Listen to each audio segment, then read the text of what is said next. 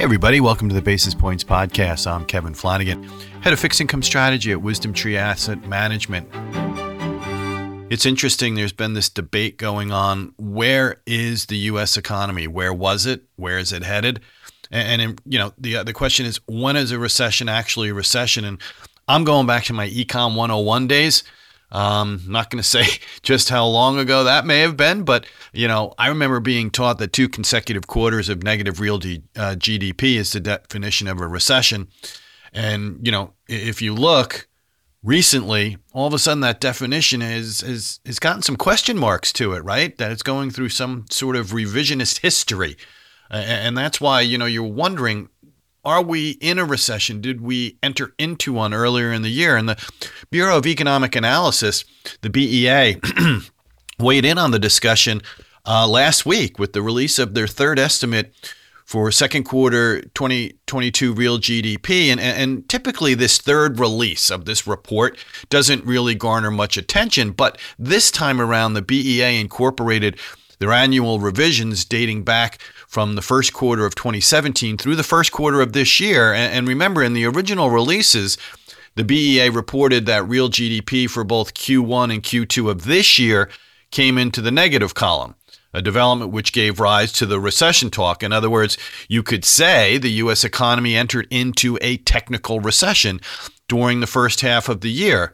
Um, for the record, that conclusion didn't change one bit as the net- negative readings for Q one and Q two went unrevised at minus one point six and minus zero point six percent respectively.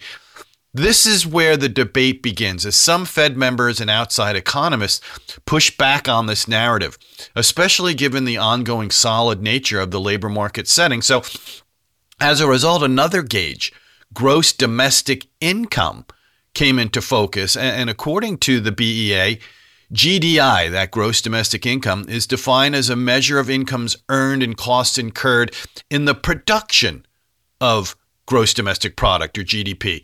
And it's another way of measuring economic activity. You know, for the record, G D P measures the value of final goods and services produced in the U S. So to sum up, G D P calculates economic activity by expenditures. G D I focuses on the incomes generated during the process. And what's interesting is the B E A states that both are conceptually equal and that each series can produce different short-term results. They tend to come together over the longer haul.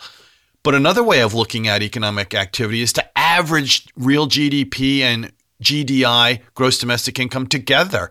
And the B E A produces that statistics. And what we've seen is the average did post positive readings in the B E A's initial estimates, but after this revision that I just alluded to or mentioned, it now resides in negative territory for both Q one and Q two. So it begs the question, has the recession riddle finally been answered?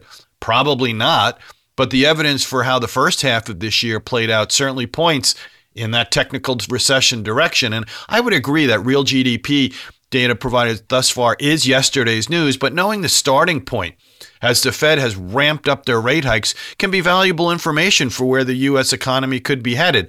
And for the record, forecasts for Q three in twenty twenty-two are all over the place, but they do seem to be leaning towards a slight return to, to positive growth. I, I've seen estimates from a little bit above zero to the Atlanta Fed G D P now actually over two percent. So the debate's going to go on.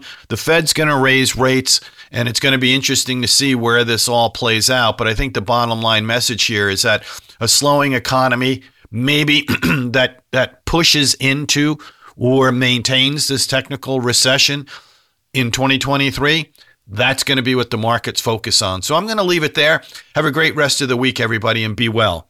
And before investing, carefully consider a fund's investment objectives, risks, charges, and expenses contained in the prospectus available at wisdom tree dot com. Read it carefully.